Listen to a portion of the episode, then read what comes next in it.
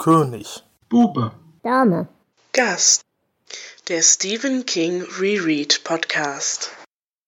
Hallo und herzlich willkommen zur vierten Folge des König Bube Dame Gast Adventskranz. Wir haben ja mit euch in den letzten drei Wochen schon über ähm, das Tagebuch der Ellen Rimbauer und über die Miniserie Rose Red, das Haus der Verdammnis gesprochen. Und heute wollen wir diese kleine Miniserie für euch zum Abschluss bringen, indem wir auch über den letzten Teil der Miniserie reden. Und dafür habe ich mir wie immer den Flo eingeladen. Hallo Flo. Hallo Dela. Wir haben jetzt drei Kerzchen angezündet und heute brennen wir das Ding endlich nieder. Yay, Dinge anzünden. Außerdem habe ich den Brandbeschleuniger, den Jonas, eingeladen. Hallo Jonas. Hallo, ich grüße dich. Und selbstverständlich die Flamme unserer aller Herzen, die Missy. Hallo Missy. Hallo Dela, das hast du wunderschön gesagt. ich freue mich natürlich auch, dass ihr, liebe Hörerschaft, auch so kurz vor Weihnachten noch in unsere Folgen reinhört. Wir begrüßen natürlich auch euch und freuen uns auch, dass ihr da seid. Wenn ihr das Ganze nach Weihnachten hört oder kurz vor Weihnachten, wir wünschen euch ein wunderschönes Weihnachtsfest. Wir wünschen euch alles Gute und viele, viele, viele schöne Tage. Wenig Theater mit der Familie und eine hübsche Weihnachtszeit und viele tolle Geschenke. Lasst es euch gut gehen und fresst euch gut voll, wenn es euch irgendwie gut geht und passt gut auf euch auf. Wir hoffen, dass ihr uns auch im nächsten Jahr noch erhalten bleibt und wir noch einige Weihnachtsfolgen mit euch gestalten können. Und wenn ihr das tatsächlich erst viel später hört, dann freuen wir uns nicht. Bisschen. Ein bisschen freuen wir uns immer. Na gut. Euch. Nun gut, ähm, das auch nur am Rande. Ähm, bevor wir jetzt weiterreden, ähm, wir hatten ja, wie gesagt, gerade schon darüber geredet. Wir haben über die Miniserie gesprochen, über die ersten beiden Teile, nämlich über die erste Nacht im Haus der Verdammten. Wir haben über die Geschichte von Rose Red etwas gelernt in der Prequel-Folge zu Das Tagebuch der Ellen Rimbauer. Und wir haben schon die ersten Verluste zu bezeichnen. Nämlich auf jeden Fall äh, den frettchengesichtigen Report, äh, wie, wie heißt das? Ähm, nicht Reportagenmann, sondern Journalist. Journalist von der Schülerzeitung. Ähm, wir haben außerdem als Verlust zu bezeichnen Viktor, den alten, bibeltreuen, aber schwanzgesteuerten ähm, ja, Forschermenschen, der ins Haus eingeladen wurde. Und wir haben als Opfer Pam zu verzeichnen. Und wie viele weitere Opfer uns noch bevorstehen, das werdet ihr in dieser Folge lernen. Bevor wir aber dazu kommen, hat uns Strumpel noch ein paar hübsche kleine Informationen zum Drehort rausgesucht. Bitte, bitte. Ja, es geht auch nur ganz kurz, weil Jonas sieht auch schon recht schlecht aus. ähm, na, ich wollte nur noch erwähnen, wir haben gesagt, das Haus sieht wirklich gut aus. Und das Haus ist ja tatsächlich ein, ein echtes Haus, nämlich ähm, Thornwood Castle, ein 500 Jahre altes Schloss in Tacoma, Washington. Und wenn man jetzt überlegt, Amerika, 500 Jahre altes Schloss, das passt nicht zusammen. Stimmt. Das Schloss ist äh, 1907 von einem Mr. Thorne gekauft worden in England, abgebaut und in Amerika wieder aufgebaut worden. Das Ganze hat drei Jahre gedauert. Er hat das für seine Frau gemacht. Und ähm, man muss sagen, es ist echt beeindruckend, wie das aussieht. Das Ganze war natürlich auch äh, öfter schon für Filme als Location. Ähm, neben Rose Red und dem Tagebuch der Ellen Rimbauer wurde hier der Oscar-Gewinner There Will Be Blood gedreht von 2007. Und erst vor kurzem ist ein äh, verloren geglaubter Stummfilm von 1927 wieder aufgetaucht, The Eyes of the Totem. Ähm, da hat dieser Mr. Thorne als Investor war er daran beteiligt und deswegen wurde ähm, auch sein Schloss als ja, als ähm, Schauplatz für Außenaufnahmen genutzt 1927. Ähm, da möchte ich gerade anmerken, das passt zu dem Tagebuch, weil da meint John Rimbauer auch, äh, ihr Stein für Stein, Balken für Balken wurde von England hierher gebracht. Aha. Hm. Also das äh, würde sich da gut einfügen. Okay. Ja, das hat, ist dann wahrscheinlich übernommen worden. Hatte ich jetzt gar nicht mehr so im Kopf. Nein, aber wie gesagt, also muss ich wirklich sagen, die, die Location und das Setting in dem Film ist wirklich, wirklich geil. muss ich echt immer wieder sagen, die Bildqualität und die, die Bilder, die uns da um die Ohren gehauen werden, finde ich gerade für einen King-Film, der ja sonst eigentlich immer für seine eher schrammeligen ähm, ja, Dinge bekannt ist, muss ich echt sagen, fand ich echt klasse. Ja, wir haben hier mit David Cornell auch einen, ähm, einen einigermaßen bekannten Kameramann, der das übernommen hat. Ähm, wir begegnen ihm auch später nochmal, denn er hat auch mehrere King-Filme gemacht. Unter anderem The Night Flyer und Sturm des Jahrhunderts. Da werden wir auch, wenn wir soweit sind, irgendwann mal drüber reden. Aber er war auch an, an diversen, auch unzähligen Produktionen beteiligt. Also ich muss ganz ehrlich sagen, wäre dieser Film ohne diese ganzen Geistererscheinungen und in Anführungsstrichen Special Effects äh, ausgekommen, wäre der Film wahrscheinlich um 100% besser gewesen. Weil die, die reine Bildsprache ohne die ganzen Effektsachen ist wirklich gut. Oder zumindest mit ähm, praktischen Effekten und nicht diese, ja, doch nicht so ganz ausgereiften Computereffekte. Ja. Die stören mich auch wirklich. Das stimmt. Nun gut, aber kommen wir wieder zurück zu den positiven Sachen. Denn positiv aufgefallen ist mir der Introflug auf der zweiten DVD für diese Miniserie. Denn wir beginnen diesen Teil mit einem ja, äh, Introflug über das gesamte Grundstück und der endet mit dieser Szene, als die Glasbibliothek, der Glasboden, der Spiegelboden langsam aufbricht. Und das fand ich eine echt hübsche Szene. Außerdem wird? Ja, äh, ging mir genauso, weil das auch wieder so was Atmosphärisches war. Also äh, den Zuschauer wieder zurückgeholt hat in diese Geschichte ähm, an den Ort des Geschehens und das fand ich auch äh, toll gemacht. Und uns wird während dieses Prologs wird halt nochmal erklärt, was ein Spukhaus denn im eigentlichen Sinne ist. Und hier wird uns klar gemacht, ein Spukhaus ist ein Haus, das vom Wahnsinn befallen ist und neidisch ist auf die Lebendigkeit seiner Bewohner. Und das fand ich eigentlich als Konzept ganz hübsch. Und mm, muss ich sagen, äh, wie gesagt, wir haben ja schon mehrere King-Geschichten, die Spukhäuser beinhalten, zum Beispiel Shining und so weiter oder Saw. Ähm, diese, diese Definition eines Spukhauses, die fand ich eigentlich ganz niedlich. Wie steht ihr denn dazu? Finde ich passend, ja. Ja, kann man, kann man so sagen. Ich habe mich noch nie gefragt, wie man ein Spukhaus eigentlich definiert, außer es ist ein Haus, in dem es spukt, aber ja, ist okay. Wobei ich in dieser ganzen Neid-Definition ein bisschen vermisse, dass gerade bei Rose Red ja diese, diese Beschützerkomponente irgendwie unterschlagen wird. Denn Rose Red lässt ja vor allem die Frauen verschwinden, damit sie eben vor dem Zugriff der Männer geschützt sind. Hm. Wie gesagt, ich fand die Definition ganz nett, aber sie ist gerade in diesem Fall wahrscheinlich ein bisschen schwierig. Aber gut, kommen wir jetzt, nachdem wir diesen wirklich tollen Introflug hatten, äh, wieder auf die Szene, in der das Ganze nämlich eingerissen wird. Denn der Professor wird durch den Garten verfolgt. Wir hatten ja schon erwähnt, der Professor, der auf der Suche nach seinem studentischen Journalisten ist, äh, kommt auf Roosevelt an, möchte eigentlich sich seinen Studenten zurückholen und ähm, ja, wird dann aber der ganzen Macht von Roosevelt ausgeliefert. Er wird dann durch den Garten gescheucht, unter anderem von seinem Studenten, beziehungsweise dessen geistiger Repräsentation, sag ich mal.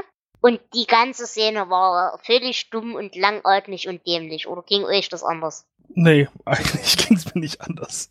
Außerdem haben wir hier wieder eine ähm, Szene, wo die beiden Zombie-Weiber, die Emery verführen wollen, wieder ähm, ja, auftauchen.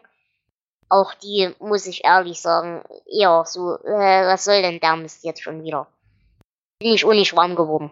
Ja, für mich hat das auch irgendwie gar nicht so ähm, mh, zu, zu dem Haus und, und zu der Geschichte gepasst. Also das war, waren ja quasi dann mehr, äh, wie du schon sagtest, mehr Zombie-Gestalten als jetzt Geisterwesen oder Erscheinungen und ähm, ja, das war irgendwie mh, aus der Reihe raus. So. Aber es veranlasst natürlich Emery dazu, dass er jetzt endgültig die Schnauze voll hat und vor diesem Haus fliehen möchte. Was aber entsprechend blutig und dumm endet, denn er versucht die Tür aufzumachen und ihm werden dabei recht eklig und recht blutig die Finger abgeklemmt, Wobei ich sagen muss, er hat dafür, was ihm passiert ist, noch erstaunlich wenig. Das war eine Szene, die fand ich wieder ganz nett. Ja, die war auch nett. Ähm, Gerade weil wir dadurch halt das erste Mal wirklich demonstriert kriegen, dass die dort unter Zwang nur noch sind und eben nicht mehr gehen können, wenn sie es gewollt hätten. Ähm, und es, es trifft natürlich den richtigen, muss ich ganz ehrlich sagen. Also, dass Emory Schmerzen hat, das finde ich ja grundsätzlich schon mal gut. Dem stimme ich zu. Ja, ähm, das Ganze führt dann natürlich dazu, dass Joyce wieder das Ganze runterspielt. Hier wird sich wieder ähm, ja recht deutlich gezeigt, dass sie halt wirklich immer weiter größenwahnsinnig und immer ambitionierter und immer obsessiver wird und immer mehr sich zur Scheißperson entwickelt. Das fand ich in, in, in Anbetracht ihres Charakters auch schon wieder ganz okay, aber hm. Und Emory hat natürlich ab diesem Zeitpunkt vollkommen die Schnauze voll. Er äh, stellt dann schon fest, dass Amy wahrscheinlich die Person ist, die der Schlüssel zur Freiheit ist und trägt dann eben an, dass man sich doch ihrer entledigen sollte, um eben das Haus zu verlassen. Also er benimmt sich wirklich wie das letzte Arschloch. Und er geht mir auch echt massiv auf den Kranz in dem Moment. Ich beginne auch mehr und mehr so mein Interesse für diese Figuren zu verlieren. Und ähm, ich wäre bereit dafür, dass noch ein paar sterben, weil irgendwie wollen sie das nicht so richtig. Genau, Also- aber wir haben ja schon Todesfälle, denn wir hatten ja gerade schon erwähnt, dass Victor in der letzten Folge ja schon gestorben ist an seinem Herzinfarkt, weil ihm eben ähm, Emerald nicht geholfen hat in irgendeiner Form. Und man findet ihn halt jetzt. Ähm, Nick versucht dann noch ein kleines bisschen die Situation zu retten. Er trommelt ans Fenster und versucht äh, irgendwie die Türen aufzubrechen. Stellt dann eben auch fest, dass es nicht funktioniert und resigniert dann natürlich letzten Endes. Sie versuchen dann auch die Krähen und die Raben von der Leiche von Victor zu entfernen, scheitern selbstverständlich auch daran. Und ja, das Ganze entwickelt sich dann letzten Endes zu einem Streitgespräch und zu einem großen Showdown zwischen vor allem Nick und Joyce, wo eben klar gemacht wird, dass äh, sie eben wirklich obsessiv nur noch handelt und nicht mehr in irgendeiner Form verantwortungsbewusst gegenüber ihren Versuchskarnickeln ist. Und es wird auch thematisiert, dass eben äh, Steven, also der letzte verbleibende Erbe des Rimbauer Imperiums, äh, doch vielleicht etwas mehr Fähigkeiten hat, als er glaubt. Und da fällt der schöne Satz zu Steven, der hat ungefähr so Übersinnliches an sich wie ein Vollkornbrötchen. Das fand ich ganz nett. Also als jemand, der heute mehrere Vollkornbrötchen gegessen hat, äh, ich würde dem zustimmen. Unterschätzt nicht die Macht der Vollkornbrötchen. Naja, aber es stellt sich dann halt letzten Endes raus, dass die ganze Sache ja mit Steven doch etwas mehr an sich hat, als man denkt. Denn er hat, wie gesagt, ähm, telepathischen Kontakt zu Amy, aber er kommt nur auf gewisse Ebenen und kann nicht so mit ihr kommunizieren, wie er das gern wollte. Nun ja. Ähm, jetzt kommen wir zu der Szene, wo äh, die beiden, also ähm, Casey und Nick, Casey äh, geht das ganze Streitgespräch so mehr oder weniger auf die Nerven. Und sie beschließt dann, ja, ich gehe mir jetzt einen Tee holen, es geht mir alles auf den Keks und ich muss hier weg, weil ich halte auch das Gemecker von Emory nicht mehr aus und ich muss hier raus. Daraufhin geht sie in die Küche, um sich Tee zu holen oder irgendein Getränk und kommt lange Zeit nicht wieder. Und ähm, Nick geht dann halt als der verantwortungsbewusste Mensch, der er nun mal ist, hinterher. Und sie finden dann die Mutter von Emory. Da habe ich nicht ganz verstanden, ist es wirklich noch die Mutter als die Mutter? Ja, ne? Ja, sie wird ja dann erst von den Geistern geholt. genau, Ja. zu dem Zeitpunkt ist sie noch normaler Mensch eigentlich. Was normal in Sie ist ein Anführungszeichen. Mensch, ja. Genau. Genau. Ja, und da fand ich, muss ich sagen, die Kommentare von Nick wieder grandios. Wie er mit ihr umgeht, wie er sie, ja, zwar fesselt, weil sie ist halt gemeingefährlich und sie ist halt die Mutter von Emory. Aber ähm, wie er das Ganze suffisant kommentiert und freundlich und gelegentlich sarkastische Kommentare von sich gibt, das fand ich ziemlich klasse. Also da, da hatte ich Spaß dran. Passt auch wieder zu seiner Rolle so ein bisschen als der ähm, Vermittler zwischen allem und jedem. Genau. Und äh, deswegen fand ich diese Szene auch wieder sehr, sehr gut äh, mit ihm dargestellt. Ja, und ähm, er beschließt dann eben mit Casey zurückzugehen, woraufhin sie sich aber, wenn ich das richtig in Erinnerung habe, mehr oder weniger gnadenlos im Haus verlaufen. Ist richtig, Jonas? Du hast von uns den Film als letzter gesehen? Ja. Genau. Ja. Und ähm, es kommt dann halt wieder zu der ein oder anderen gruseligen Szene. Sie laufen dann halt so durch das Haus. Und auf einmal taucht, da, taucht das Teppichmonster, das wir schon mal hatten, wieder auf. Und äh, Nick opfert sich dann großmütig, indem er Casey nochmal in einen Seitengang schubst und sich dann selbst von dem Teppichmonster fressen lässt.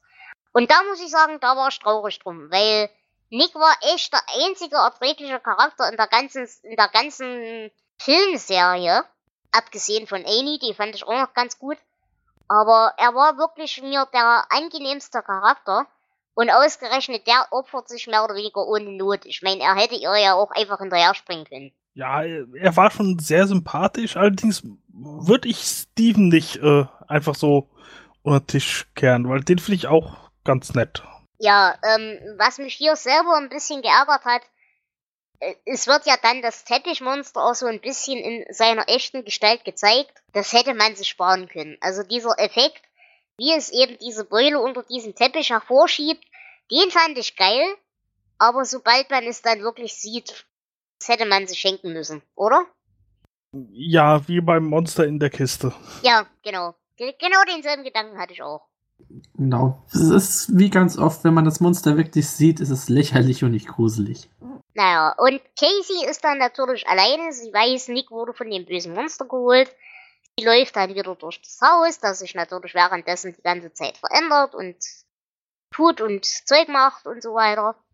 Und sie endet dann in der Bibliothek und da kommen wir dann wieder zu einem sehr hübschen optischen Effekt, denn der Glasboden aus der Bibliothek wird zu Wasser. Ähm, und das fand ich gerade in Anbetracht der Szene, dass wir ja vorher die Ophelia-Thematik bei Pam hatten, die im Brunnen ertrunken ist, fand ich das echt einen geilen Effekt, der auch echt hübsch aussah und hübsch umgesetzt war. Zumindest besser als die meisten Effekte, die wir bis jetzt hatten, ja. Okay, wie geht's denn dann weiter? Nach dem ähm, Wasser wird zu, äh, Glasboden wird zu Wasser, ne? Genau. Ist es dann, ist es dann schon mit dem Turm? Genau. Hm?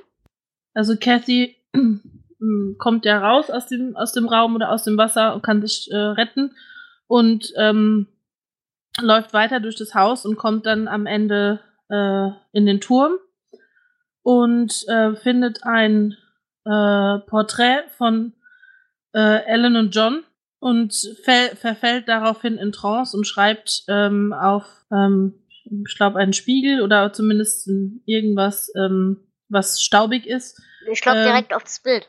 Stimmt, direkt auf das Bild, genau. Ähm, die Worte, äh, ich glaube, John, kein Selbstmord, Ellen, Sukina töten John. Und ja. ähm, da wird äh, einem als Zuschauer dann äh, sofort klar, es ging um den angeblichen Selbstmord von John, ähm, der aus dem Turmfenster gestürzt ist, wo man ja nicht wusste, ob das eben tatsächlich ein Selbstmord war oder nicht. Und dann wird ähm, quasi in Rückblende äh, gezeigt, wie Sukina und äh, Ellen diese Intrige formen, um John am Ende zu zweit aus dem Fenster zu stürzen. Genau. Und äh, die, die Szene, muss ich sagen, fand ich auch ähm, richtig gut gemacht. Einmal natürlich ähm, wieder wegen Cathys Fähigkeit, weil das für mich was ganz äh, Neues war mit dieser, äh, mit diesem Fernschreiben und ähm, auch ähm, wieder der Rückgriff eben auf die Vorgeschichte des Hauses und dann ähm, auch die Darstellung von Sukina und Ellen, die sich, nachdem sie John aus dem Fenster gestürzt haben, an den Händen halten, dastehen und aus diesem Fenster schauen. Mhm. Und ähm, die fand ich sehr wirkungsvoll. Ja, das stimmt, da gebe ich dir recht, auf jeden Fall. Jonas?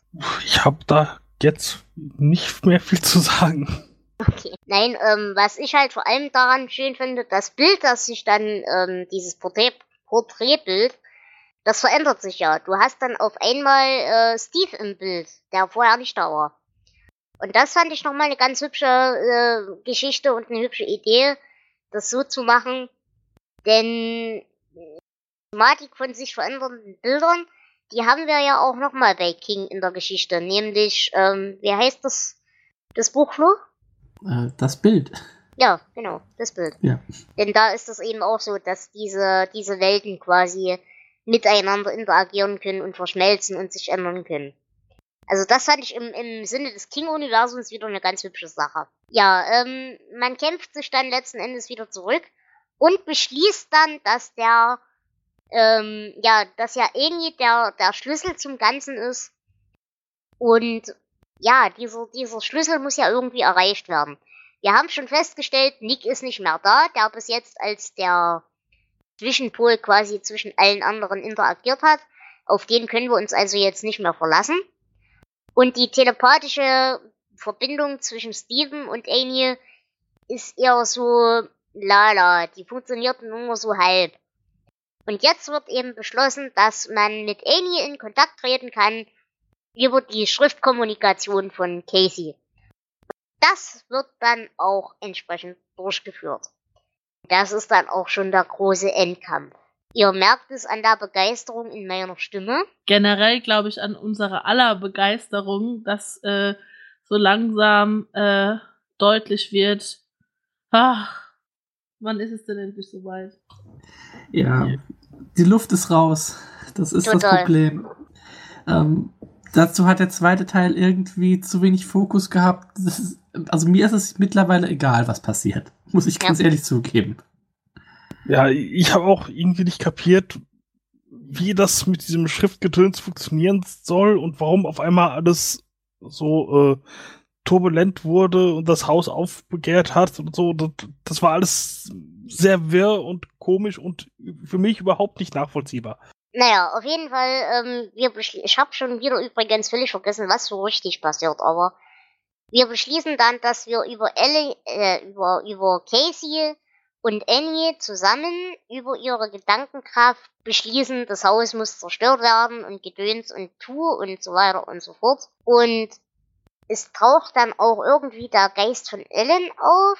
Krieg's nicht mehr zusammen, ehrlich gesagt nicht. Kriegt ihr's Äh, noch hin?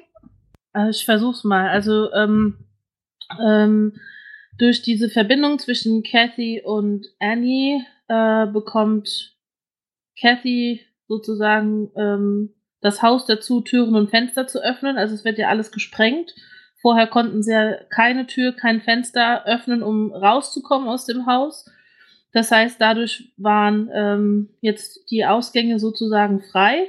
Und ähm, äh, äh, Steven schnappt sich Annie, äh, geht dann zusammen mit Kathy und äh, Rachel und äh, Emery ähm, nach draußen oder will nach draußen und wollen Joyce mitnehmen, aber Joyce äh, weigert sich, bleibt zurück im Haus und auf dem Weg nach draußen äh, kommt äh, durch ähm, den Spiegel äh, durch einen Spiegel die Mutter von, ich weiß jetzt nicht, ob ich glaube, erst kommt die Mutter von Emery durch Genau. und will, und will ihn zurückhalten, so von wegen, ähm, du bist mein Sohn und du gehörst zu mir und ich habe die Macht über dich. Und äh, Steven unter, unterstützt ähm, Emery ähm, in seinen Fähigkeiten, dass er stark sein muss, und, um sich gegen seine Mutter zu wehren und genau das gleiche anzuwenden wie bei den Geistern, die er sonst sieht. Und das funktioniert dann auch. Emery kann sich von dem Spiegel lösen. Und dann taucht äh, Ellen auf mit dem Hammer in der Hand. Genau. Und sie möchte, dass Steven mit ihr zusammen weiterbaut am Haus. Genau, und das ist ja die gleiche Erscheinung, die Steven hatte als kleiner Junge, als er sich im Haus verlaufen hat. Da ist sie ja auch noch nicht ganz so verwest äh, vor ihm erschienen mit dem Hammer und äh, hat ihn aufgefordert, mit ihm das Haus weiterzubauen. Und ähm, ich habe eigentlich erwartet, sobald er den Hammer nimmt, ist er verloren. Passiert Mhm. irgendwas, aber er nimmt den Hammer, es passiert nichts und er sagt dann nur, ne, ich will, äh, ich will aber das Haus gar nicht mit dir weiterbauen und wirft den Hammer durch sie durch in den Spiegel und zerbricht äh, damit die Verbindung ähm, und sie rennen nach draußen. Genau. Aber wo, was mir jetzt fehlt als Verbindungsszene, ähm, es gibt ja noch dieses Puppenhaus, das ähm, im zweiten Teil schon mal so ein bisschen gezeigt wird. wo ich am Anfang gedacht habe, okay, alle, die im echten Haus verschwinden, leben dann in diesem Puppenhaus quasi weiter. Das ist ja auch so eine King-Thematik, die ab und zu mal angerissen wird. Ja, du hast jetzt gerade das ähm, Buch von Tabitha King in Erinnerung. Das war mein erster Verdacht. Aber es gibt dieses Puppenhaus und äh, diese, diese Explosion, wo die Fenster aufgesprengt werden und so weiter. Die sind ja auch wieder mit Annies Domino-Stein-Magie-Sache da irgendwie verknüpft. Aber wo der Zusammenhang zwischen dieser Domino-Stein-Sache und der Schriftmagie-Sache ist, den habe ich nicht begriffen. Den habe ich ehrlich nicht begriffen. Ich weiß gar nicht, ob es da eine gibt. Tatsächlich. Ja, weil doch, das, das mit den Dominosteinen löst aus quasi, sobald die Steine im Haus zusammen, im Puppenhaus zusammenfallen, löst das aus, dass die Fenster auseinanderbrechen. Aber da sind die schon draußen. Das weiß ich eben nicht. Das, das ist genau der Punkt, der, den ich nicht begriffen habe an dem Film. Also ich habe, wenn ich es richtig im Kopf habe vom, vom Film her, dann ähm, schreiben äh, Kathy und Annie ähm, ja die gleichen Worte auf ihre Blätter Genau. bei dieser Über Übertragung. Und äh, Kathy bringt Annie dazu zu schreiben, ähm, open, open the doors, open the doors, und dann gehen die Türen auf und dann auch Windows und dann explodieren die Fenster äh, des Hauses. Und ähm, als es dann quasi äh, äh, immer schlimmer wird, brechen sie das Ganze ab und flüchten. Und erst wenn sie draußen sind äh, und auf das Haus sozusagen schauen, sieht man den Rückblick oder sieht man den ähm, das Bild mit dem Puppenhaus und den Dominosteinen, dass die jetzt anfangen zusammenzufallen und sobald äh, Okay, das ist also quasi nur die finale Zerstörung des Bösen. Genau, dass eben Okay. dann, sobald die Dominosteine das Haus erreichen, äh, fliegt auch eben ein Dominostein von oben drauf und dann kommt dieser, dann kommt dieser Steinhagel vom Himmel. Das ist quasi in Analogie zu der Anfangsszene, wo sie das Bild malt. Genau. Wo ist Genau, jetzt kein ja. Bild, sondern halt dieses Haus. Das Okay. Puppenhaus, genau. Ja, ihr merkt schon, das Ende ist so abrupt und so konfus und so merkwürdig insgesamt, dass ich wirklich glaube, erstens ging denen da das Geld aus, das kann ich nicht beurteilen, aber das macht den Eindruck. Und zweitens hatte der Filmemacher keinen Bock mehr auf den Scheiß. Es geht mir genauso. Also nicht das mit dem Geld, mehr das mit dem Bock. Ich könnte mir auch gut vorstellen, dass sie während, äh, während des Drehs vielleicht auch selbst gemerkt haben, äh, es ist einfach zu lang, äh, es ist zu zäh gewesen, was wir vorher gemacht haben, aber wir müssen das jetzt irgendwie zu Ende bringen, damit äh, die Story auch ein Ende hat und dann Hm. ähm, ja quasi aus der Not heraus das dann so zu machen. Aber es war wirklich äh, hm, komplett die Luft raus am Ende. Ja. Ja, und dann den Abschluss mit, mit der Geister Joyce, die dann eben im sich zerstörenden Haus zurückbleibt ähm, und die dann auch wieder auf einem, wie auch immer gearteten Turm zurückbleibt. Äh, die Geister sehen alle alt aus, obwohl das Mädel ja auch ein Geistermädel geblieben ist, das genauso alt war. Und alles und, und, und auch wie dann Joyce von den Geistern umringt wurde, die sie dann geholt haben, das war erstens beschissen gespielt. Sie ist da auch nicht unbedingt sonderlich authentisch in ihrer Angst. Und da, nee, also das ganze Ende war eine Katastrophe, wenn ihr mich fragt. Ja, da stimme ich absolut zu. Total. Also ich muss jetzt fairerweise sagen, ich habe jetzt, wie gesagt, auch gut eine Dreiviertel Flasche Apfelpunsch in mir, aber ich habe das Ende nicht begriffen. Also so überhaupt nicht. Deswegen kann ich euch da auch jetzt nicht sonderlich viel dazu Gutes sagen, weil, äh, ne? Es gibt auch nicht viel Gutes darüber zu sagen. Selbst nüchtern, selbst nüchtern versteht man es nicht und äh, nein. Naja, aber die andere Abschlussszene ist dann halt neben Joyce, dass eben die ähm, anderen Überlebenden dieses äh, kleinen Expeditionsausschusses äh, nach dem Ab Abriss des Hauses zusammenstehen und für die Opfer dieser Expedition Rosen niederlegen. Und auf einmal ist Emery natürlich auch der geläuterte, von seiner Mutter befreite ja, Charakter, der eben auch eine Möglichkeit hat, sich selbst zu entfalten. Wir haben Amy, die mit ihrer, wie auch immer gearteten Einschränkung besser zurechtkommt. Wir haben Rose, die jetzt nicht mehr die Pufferzone zwischen der Welt und Amy bilden muss. Wir haben Steven, der jetzt die Chance hat, eine vernünftige Beziehung zu starten, der eben nicht nur Mittel zum Zweck ist. Aber nee, also der ganze, die ganze zweite DVD hätte man sich komplett schenken müssen. Dela, der Apfelpunsch scheint wirklich schon zu wirken, weil ähm, du die Schauspielerin ähm, Mrs. Linsky, ich weiß gerade ihren Hm. Vornamen nicht mehr, du jetzt liebevoll Rose genannt hast aus Two and a Half Men, Äh, aber ja, es ist. Rachel. Genau. Sie wird ja in der ganzen Zeit nur Sis genannt. Genau. Außer Steven, der bevorzugt Rachel. Und das Genau. ist ja auch wieder so ein. Ja. Da Du hast was vollkommen gehen. Wir könnten das ja auch mischen und nennen es Rose und Rachel und äh, nehmen Friends dazu. genau, wollte ich gerade sagen. Außerdem mache ich das ja mit Absicht, weil Rose, weil das Haus heißt Rosewood und eine Rose ist eine Rose ist eine Rose. Und ist manchmal nur eine Rose. Ja, nein, ah, ah, sagt mal was. Also ich fand den, den Stoßteil erstens unglaublich verwirrend, unglaublich dämlich, unglaublich nutzlos. Man hätte das Ganze auch wirklich auf eine DVD preisen können, wenn man diese nutzlosen Szenen rausgeschnitten hätte. Dann hätte das auch auf eine, C äh, eine DVD gepasst. Ja, also ähm, völlig abschreiben würde ich es jetzt nicht, aber insgesamt ähm, hätte man eben keine Miniserie draus machen müssen, sondern ich glaube mit ähm, gezielten Kürzungen und vielleicht einigen stärkeren Hervorhebungen, nicht ganz so komplexen Charakteren oder nicht so viel komplexen äh, über mit übernatürlichen Fähigkeiten bestückten Charakteren das Ganze auch zu einem vielleicht ganz guten äh, Kinofilm zu machen, anstatt so eine Miniserie, wo man wirklich am Ende enttäuscht ist, weil sie wirklich sehr, sehr gut angefangen hat. Hm. Wenn man gerade bedenkt, dass ähm, daraus eine Miniserie gemacht wurde, um den Figuren mehr Tiefe zu geben, da haben sie echt versagt. Ja. Ja. Ja, Nun gut, dann würde ich sagen, finden wir doch für diese Folge und für dieses Miniserie ein kurzes Schluss. Ähm, ein, ein Resümee gewissermaßen. Da muss ich wirklich sagen, das Ding hat echt gut angefangen. Ich habe wirklich am Anfang damit wirklich Spaß gehabt. Kann man gar nichts sagen. Das sieht in der Bildgestaltung wirklich, wirklich gute Arbeit.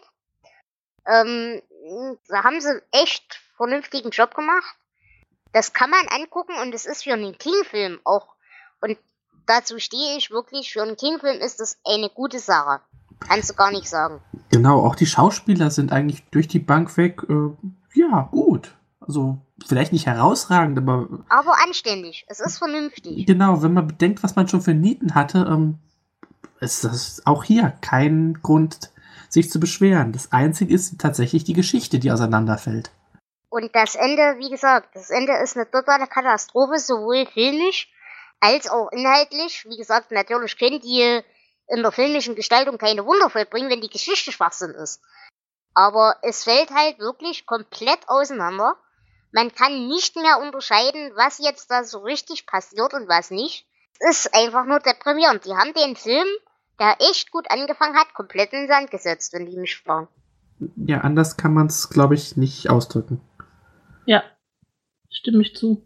Absolut. Hattet ihr denn generell während dieser Zeit ne- ein bisschen Spaß an dem Film?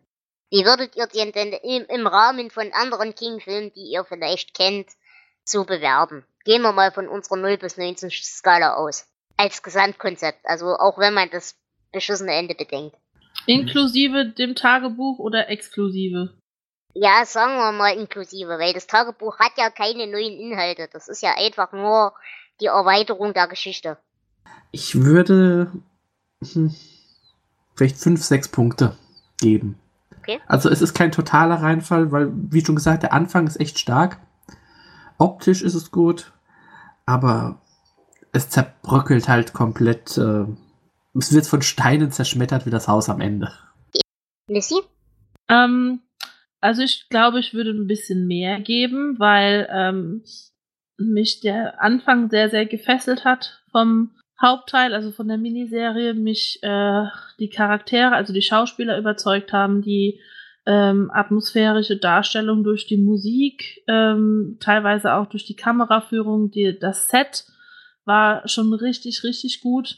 Und ähm, die einzige, ja, Negativpunkte war eben dieses, wie ihr schon angedeutet habt, das Zerbröckeln der Geschichte am Ende. Und ähm, deswegen würde ich so bei neun landen. Also ein bisschen Mhm. quasi weniger als die Hälfte, ja. Okay, Jonas? Ja, ich finde es mit der Bewertung ein bisschen schwierig, weil wir ja sonst Bücher haben und jetzt einen Film. Weil filmerisch fand ich das äh, gut gemacht oder handwerklich gut, aber die Story war nicht gut. Vielleicht hätte man es besser machen können, wenn es wirklich äh, geschrieben gewesen wäre als Buch mit ein paar Kniffen.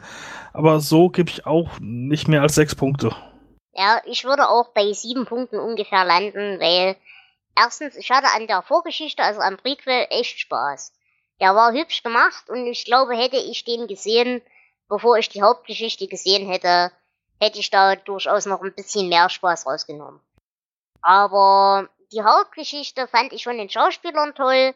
Ich fand die bildliche Umsetzung ziemlich klasse. Aber es hat halt einfach über die Dauer der Zeit echt nicht getragen. Und deswegen kann ich mehr als die sieben Punkte nicht geben.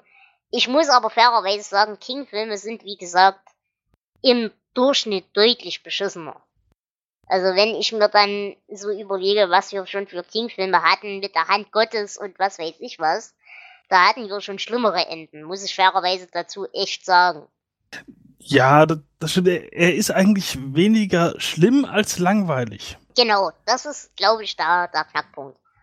Aber man hat, wenn man das will, durchaus ein paar hübsche Dinge da drin und ein paar hübsche Elemente.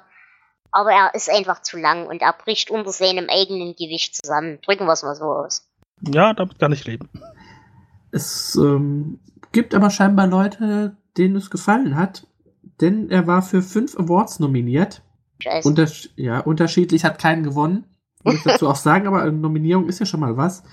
Ähm, was ich verstehen kann, ist bestes Casting, bestes Produktionsdesign.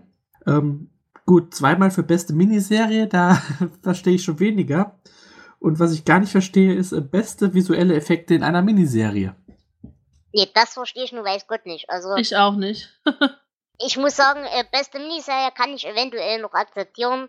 Weil gerade wenn man sich die, die Stand-Verfilmung anguckt, was ja auch eine Miniserie war, da war der schon besser. Nein. Doch, Da gerade wenn man, nein, gerade, Flo, gerade wenn man es in, in Anbetracht des Buchkontexts, war der wahrscheinlich schon deutlich besser. The Stand hat ein grandioses Buch gehabt, das in der Miniserie total verheizt wurde. Hm, Das sehe ich anders, aber äh, ich glaube, wenn wir das jetzt hier diskutieren, wird es zu weit. Ja, okay, aber kann ich. Aber das, das würde ich noch nicht mal so sehr bestreiten. Aber die, die Effektdarstellung und so weiter, die war ja nun wirklich schlecht. Die war, glaube ich, tatsächlich auch für die damalige Zeit schlecht. Also das verstehe ich Ja. nun weiß Gott nicht. Auf jeden Fall. Ich meine, die Effekte waren damals nicht besonders gut, aber ähm, trotzdem, das Ja. ging 2002 schon besser. Naja. Aber ich muss trotzdem sagen, für die King Disaster, die wir sonst bei Filmen schon hatten, ist der echt akzeptabel. Man kann den echt angucken. Er ist, wie gesagt, zu lang und er bricht unter seinem eigenen Gewicht zusammen. Aber er ist erträglich. Er ist wirklich nicht so schlecht, wie er hätte sein können. Und äh, ich weiß nicht, Flo, gibt es zu diesem, zu diesem Drehbuch oder wie auch immer in irgendeiner Form eine, eine schriftliche Verwertung im eigentlichen Sinne? Äh, nein. Nein. Es gibt also wirklich nur das Buch zum Prequel. Ja. Und das ist ja okay. auch nicht von King. Ja, okay. Ja. Gut. Es gibt aber Verknüpfungen. Ja, gibt es. Also außer den üblichen Horrorgeschichten, eben mit Sarah und Geisterhausgeschichten wie ähm, Shining und so weiter. Erzähl. Ja, es gibt eine Verknüpfung mit einem deiner Lieblingsbücher. Ähm, das Haus wird auch in das Schwarze Haus erwähnt. Naja, gut, aber das ist jetzt ja nur, Gott. Äh, nun, Ja, das willst du vergessen, ich verstehe es. es gehört so in die Kategorie Bücher, die ich gerne verdränge. Aber ansonsten ist euch keine Verknüpfung in dem Sinne aufgefallen. Nein. Außer der schon gesagten Carrie-Verknüpfung, aber Ja. das war's auch. Aber wie gesagt, also was ich euch echt wirklich aus vollstem Herzen ans, ans Herz legen kann, ist die Verknüpfung zu Shirley Jackson. Ähm, das ist wirklich ein gutes Buch, das kann man echt lesen. Und demzufolge, wie gesagt, King hat es selber empfohlen in Dance Macabre. Das kann man echt lesen. Das ist ein gutes Buch. Die Netflix-Serie habe ich selber noch nicht gesehen, aber man kann sich's, glaube ich, echt angucken. Also, da kann man Spaß haben. Und Geisterhäuser sind per Definition sowieso grundsätzlich erstmal nichts Schlechtes. Das sehe ich auch so. Wir werden ja auch noch welche in unserer Zukunft haben. Aber was haben wir denn sonst so in unserer Zukunft, Dela? Äh, was haben wir sonst noch in unserer Zukunft? Wir haben auf jeden Fall vor uns der Fluch. Das wird die erste Folge im Januar sein, die ihr zu hören bekommt. Und dann werden erstmal lange, lange Zeit äh, Folgen zu Blut folgen. Ähm, Blut ist eine Kurzgeschichtensammlung, die ganz hübsch ist. Da werden wir, ich glaube, wie viel sind's? Fünf oder sechs Folgen? Müssten sieben Folgen sein zu Blut. Die sind auch alle schon ausgebucht. Ähm, mehrere mehrfach. Da freuen wir uns übrigens sehr drüber. Äh, da wird es ja einige echt schlechte Kurzgeschichten geben, aber auch einige sehr gute. Unter anderem einige meiner Lieblingskurzgeschichten geben, nämlich das Floß. Ähm, über diese Kurzgeschichte haben wir schon mal in der filmischen Version gesprochen, in unserer Folge zu Creepshow. Das könnt ihr euch gerne anhören, ich werde es euch natürlich verlinken. Aber das ist eine der besten Kurzgeschichten, die King meiner Meinung nach jemals geschrieben hat. Aber es sind noch einige andere wirklich, wirklich vernünftige Kurzgeschichten dabei. Und danach wird es weitergehen mit S. Es wird weitergehen mit Die Augen des Drachen, mit drei und sie. Das sind jetzt erstmal die, die wir auf jeden Fall in der näheren Zukunft in Frühling 2019 mit euch besprechen werden. Aber es sind noch einige Kurzgeschichten frei, wenn ihr das möchtet. Wir haben zum Beispiel das heimliche Fenster, der heimliche Garten offen. Wir haben der Bibliothekspolizist und Zeitraffer offen. Die Geschichten stammen alle von 4 vor Mitternacht. Und da könnt ihr gerne mitmachen, wenn ihr möchtet. Äh, ihr müsstet einfach nur euch bei uns melden, zum Beispiel über Twitter oder über Mastodon. Da könnt ihr uns anschreiben und sagen, hey, ich hätte Lust, in der Geschichte mitzumachen. Und wir würden euch dann entsprechend alles erklären und euch auch gegebenenfalls die Bücher mit in die Hand drücken, wenn ihr das wollen würdet. Und falls ihr zu den Geschichten was zu sagen habt, aber nicht unbedingt mit podcasten wollt, schreibt uns, wir bauen eure Meinung gerne auch in die Folge mit ein.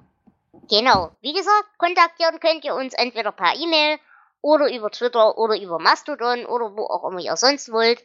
Wir sind gerne bereit, ähm, mit eurer Meinung zu interagieren. Die Kommentarfunktion selber habe ich abgeschalten im Blog, aber es hat sowieso keine Sau kommentiert in dem Sinne. Wenn ihr aber irgendeine Meinung habt, dann schreibt die uns und wir werden die dann entsprechend auch im Folgentext mit integrieren und da eventuell auch darauf antworten, wenn wir das irgendwie können. In diesem Sinne, wir freuen uns wirklich, wirklich sehr, wenn ihr mit uns interagiert, wenn ihr mit uns sendet und hoffen, dass ihr da auch gerne mitmacht und ein bisschen Spaß dran habt. Ich hoffe, wir haben auch dir ein bisschen Spaß bereitet, liebe Missy.